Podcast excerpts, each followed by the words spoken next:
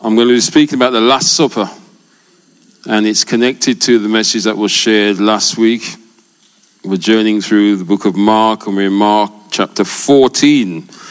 And you remember last week we read and looked at three stories, when in fact there are four, but we looked at three last week, which are interwoven, as, as Mark has chosen to record and order these stories not in chronological order, but using the theme of love and hate. Anybody remember that from last week? Yeah? So just to do a quick recap. The chapter begins, this is Mark 14, verses 1 and 2, looking at the hatred of the priests towards Jesus. And then this was followed by a story of love toward Jesus that came to him from Mary of Bethany. And John's gospel tells us that this took place six days before the Passover.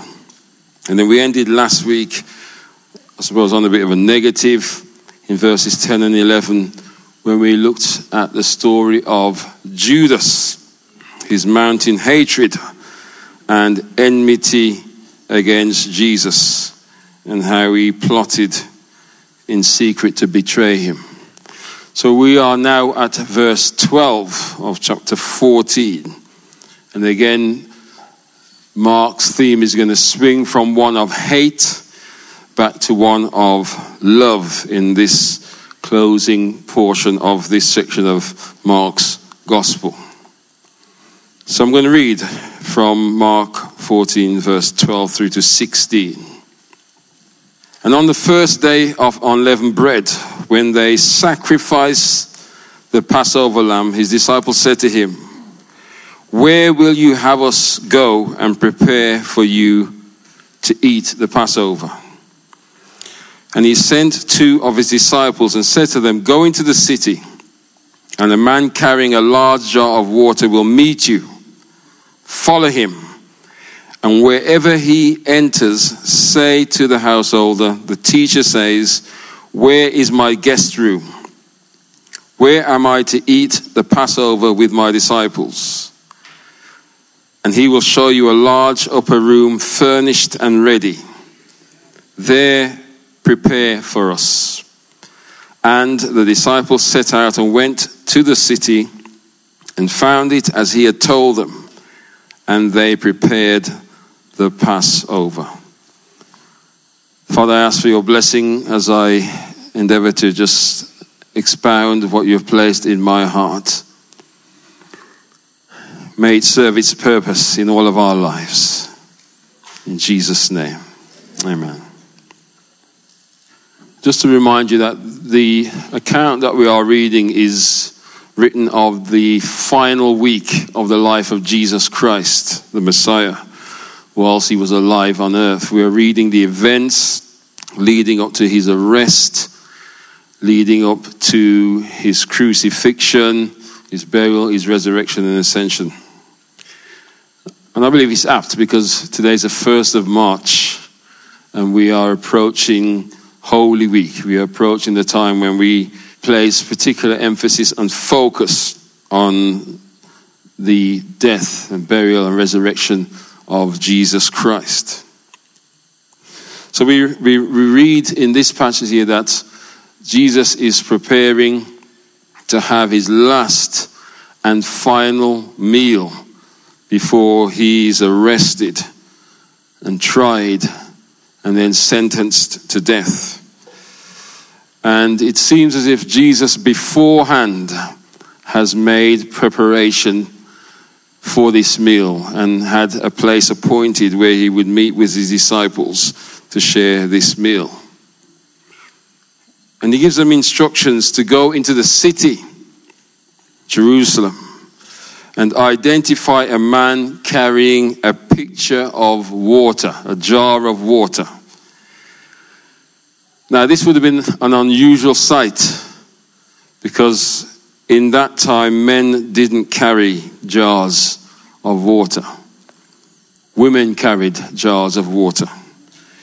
It was more normal to see a man carrying a skin of water, but not a jar.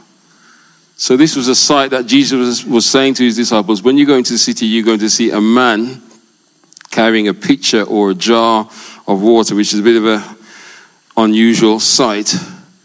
And I want you to follow that man to whatever house he goes into. So we don't know if the man owned that house or whether that man was the servant of the owner of the house. But surely they went and they saw this man carrying the jar of, of water. And I believe that Jesus pre planned this venue and this Last Supper for a particular reason because he wanted to institute a new covenant. And he was aware that he, the plot for him to be arrested and killed was afoot. And I also believe that he wouldn't have wanted to be arrested before sharing this last meal with his disciples and also instituting this new covenant. Lest Judas intervene and arrange for his arrest. So he made this arrangement beforehand, I believe. And they found it as he has said. And they entered into that place. I'm reading from verse 14.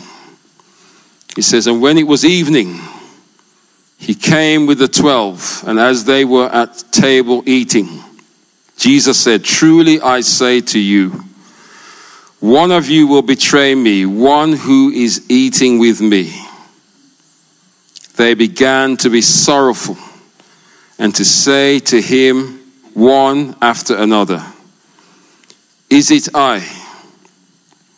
He said to them, It is one of the twelve who is dipping bread in the same dish with me.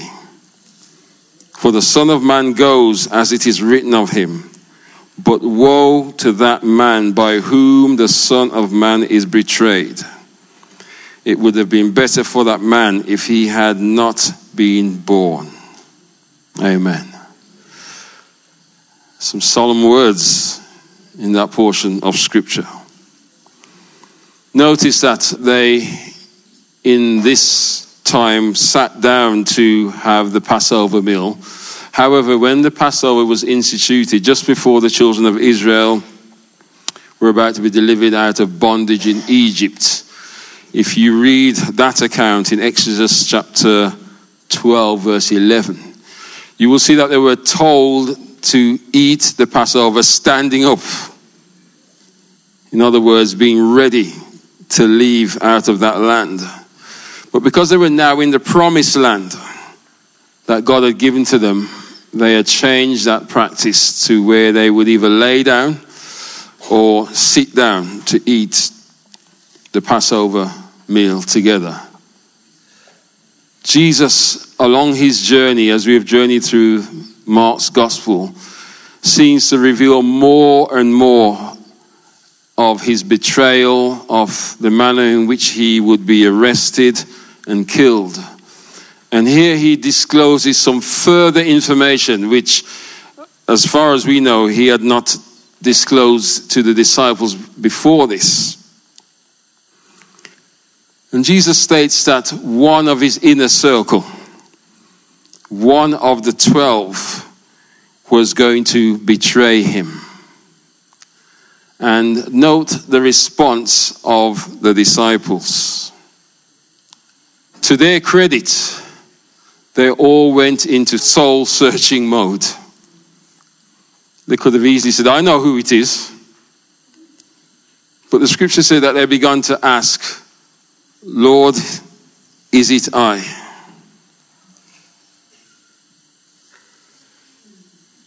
There are times when we need to ask, Lord, is it I? It's so much easier, isn't it, to point the finger at others and justify our wrong thinking, our wrong action, our wrong planning. But you know that we cannot even trust ourselves. The scripture says that the heart of man is deceitful and desperately wicked. The scripture tells us not to put our trust in man, that includes ourselves. So, to the credit of the disciples here, instead of pointing the finger at each other, and you know, I suspect it, it, it, it's so and so, they ask the question Lord, is it I?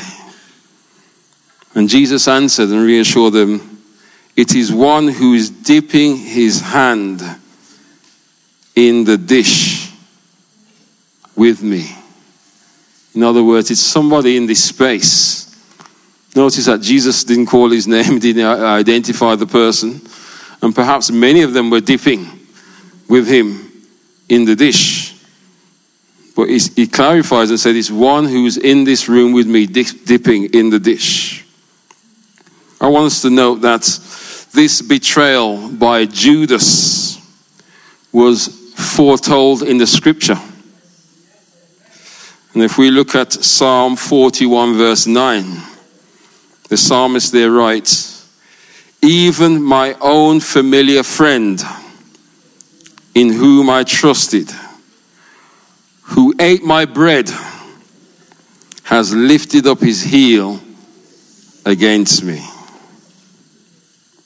Of course, Jesus would have been familiar with this passage and perhaps the, the disciples too, that this was prophesied, this was predicted that this would come to pass. And here it is being fulfilled in this scene as they share this last meal together. And then Jesus speaks some very solemn words. He says, Woe to that man by whom the Son of Man is betrayed. Notice here, although it was predicted hundreds of years before, that Jesus will be betrayed in this way. Someone who was eating with him, dipping with him in the same dish, will betray him. That Judas chose to betray Jesus. It wasn't a case of, well, I can't help it. Because the scripture said someone had to betray him. He, he still made a choice. He made a choice and he betrayed Jesus.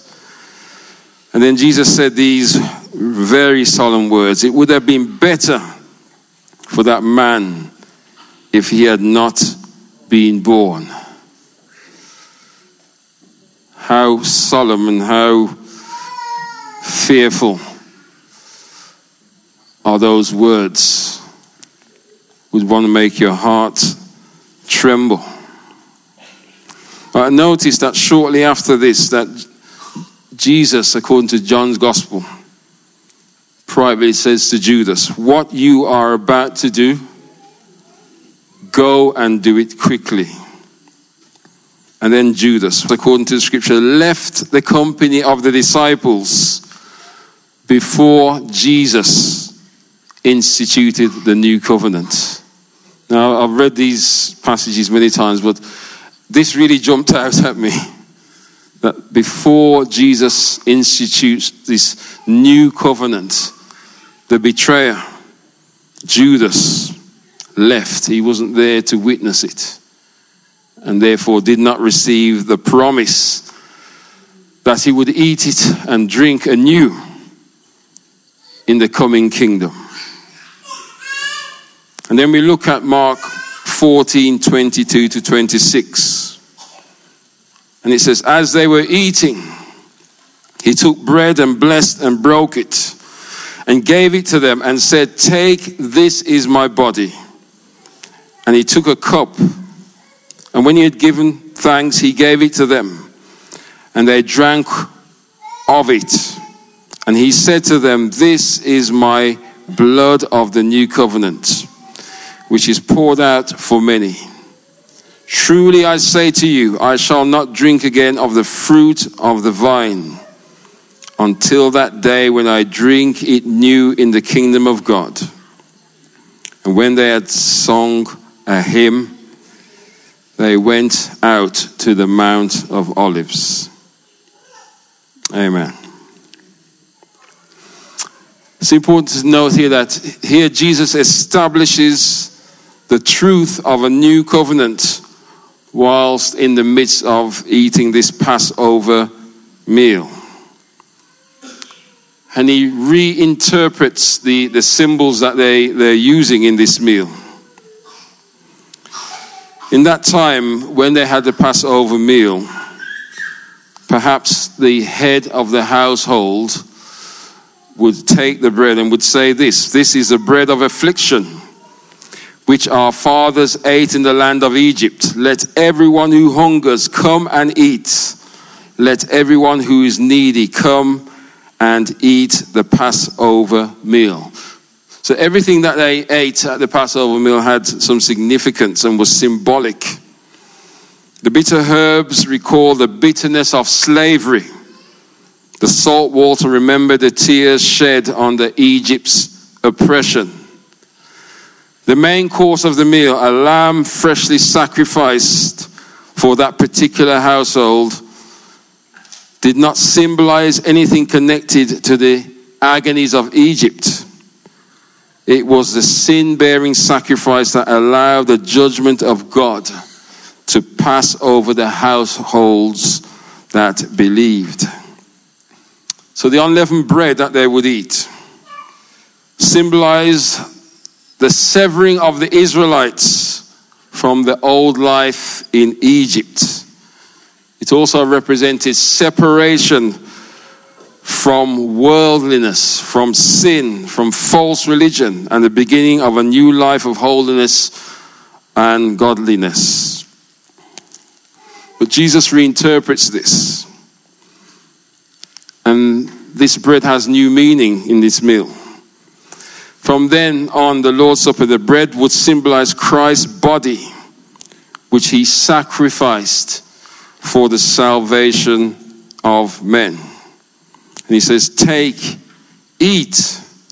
This is my body. This is the blood of the new covenant. The bread represents his body, which was to be broken. And the blood, the new covenant, the shedding of blood in a sacrifice was always required by God. Whenever God was going to establish a covenant, he would always require the shedding of blood. And we know that in the Old Testament or under the Old Covenant, that would involve slaying turtle doves and, and various animals. But here, in the institution of this new covenant, it's the blood of Christ that will be shed. It was Christ's blood that will be offered up for the remission of sins. And it says that this will be for many, for the benefit of many, for all who would believe, whether Jews or whether Gentiles. Verse 25 says, Truly I say to you, I will no longer drink of the fruit of this vine. And I believe this was the last, probably the last drink that Jesus had, the last meal he had before he was crucified. And I believe that the scripture implies that we, and that's why we have Holy Communion, we practice the Last Supper here, or we commemorate it in this church, most Christian churches would do the same.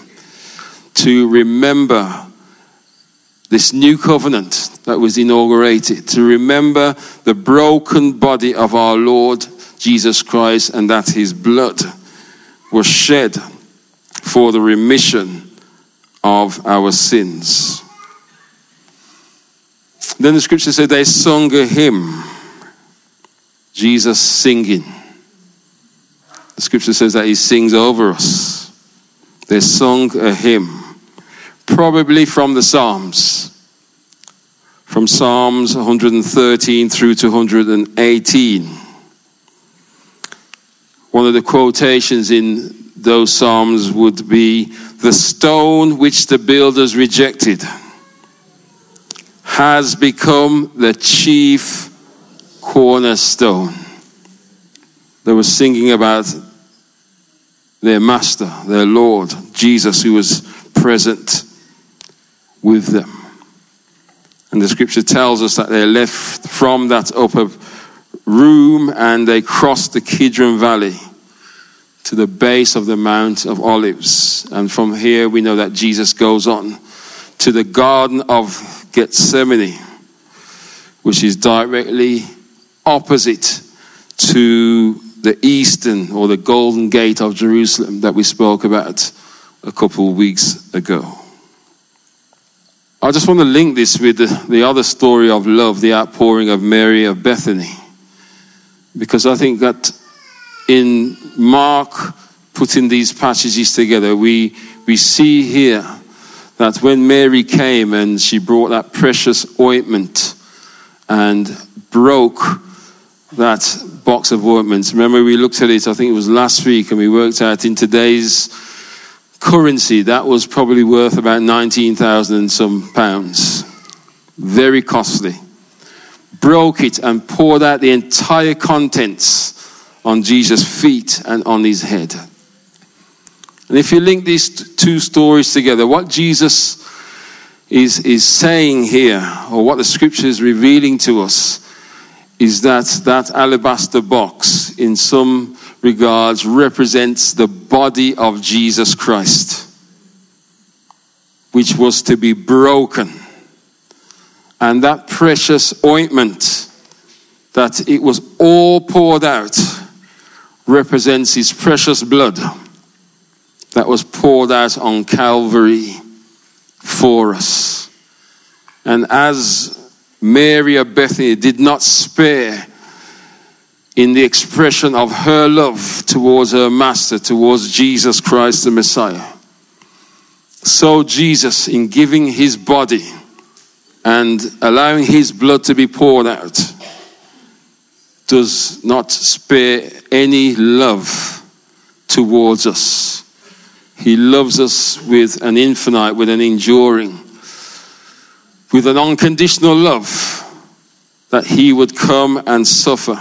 This is extravagant, wonderful, awesome love beyond what any of us could even imagine or think. And we give God thanks, don't we?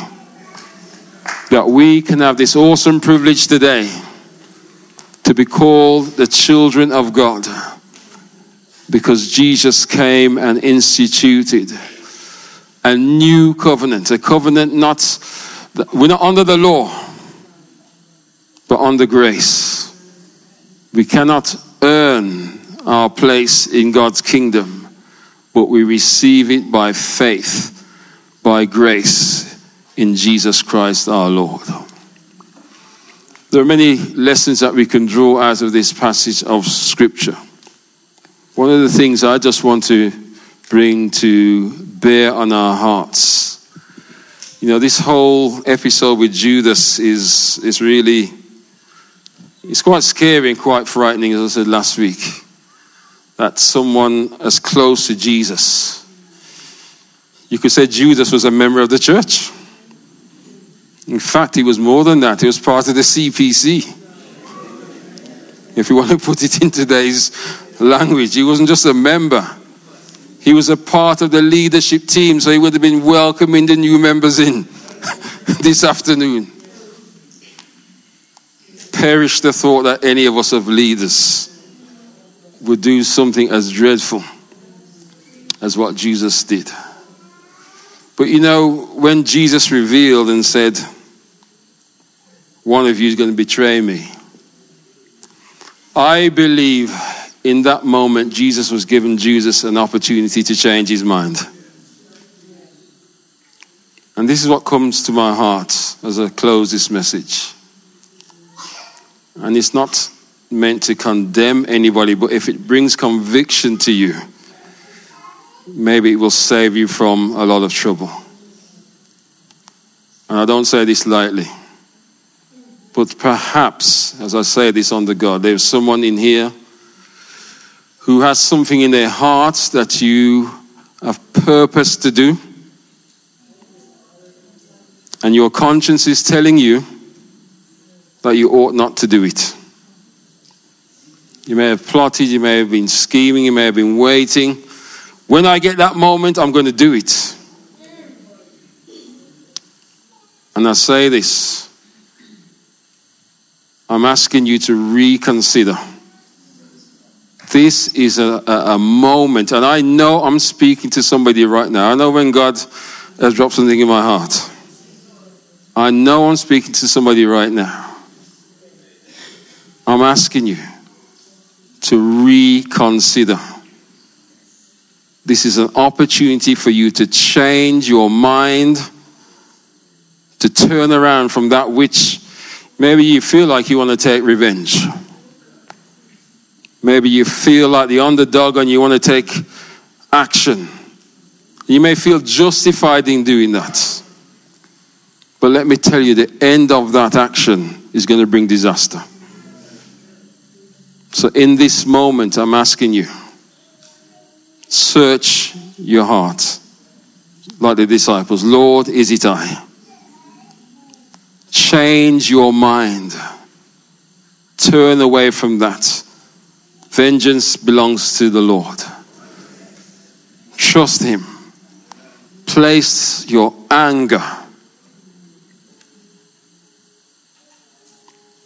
Place that disappointment.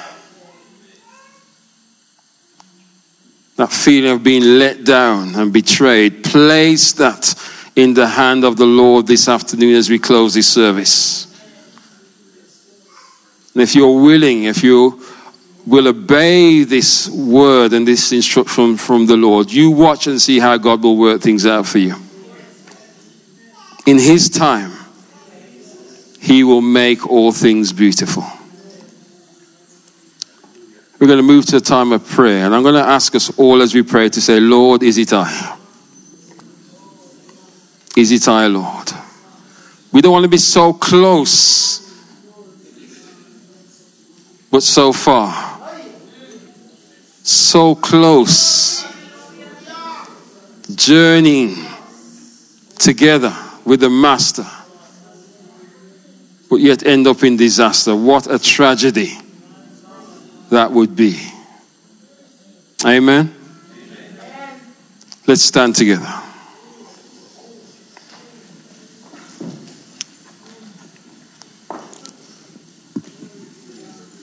whilst we're thinking about that, if there's someone here who is not a Christian, you've been in this service, you've witnessed those who have given their lives to the Lord, become a part of this church officially. I'm not asking you to do that. The first step is to really receive Jesus Christ as your personal Lord and Savior. The scripture says that all have sinned and fallen short of the glory of God. There is none righteous. No, not one. Doesn't matter how, how many good deeds you have done, how you have loved, how you have given. None of this is able to save us. We are saved by faith in the blood of Jesus Christ, in the person of Jesus Christ and his finished work on the cross. It's just as simple as that. And if you're here today and you want to become a part of God's family, you want to receive Jesus Christ as your personal Lord and Savior, before we pray as a body of people, I want to invite you perhaps to just raise your hand where you are or come forward if you'd be so brave, because I would welcome an opportunity to pray with you, or someone from the altar ministry team will pray with you and just help you in making that decision.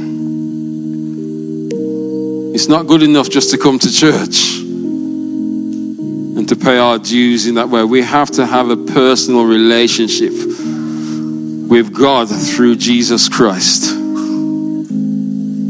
Your parents' faith can't save you. Your family heritage can't save you. Your money and your wealth, your position in society cannot save you.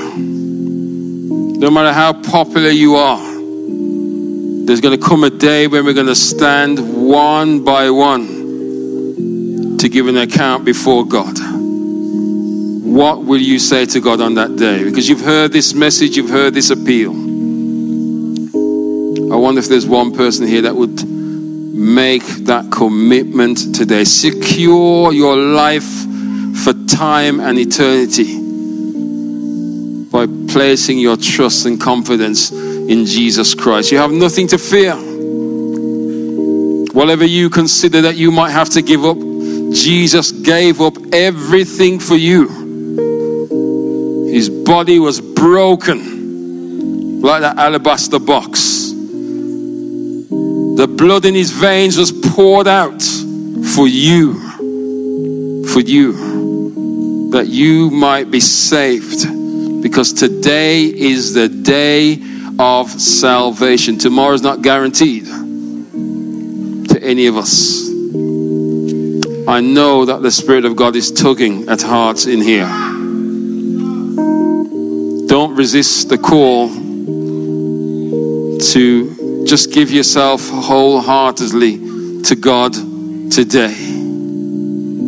Don't walk out of this building without making that firm commitment.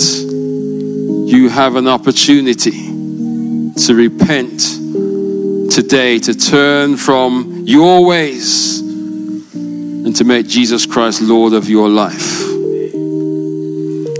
If you think I'm belaboring the point and you want me to move on, I'm staying here as God tells me to stay here.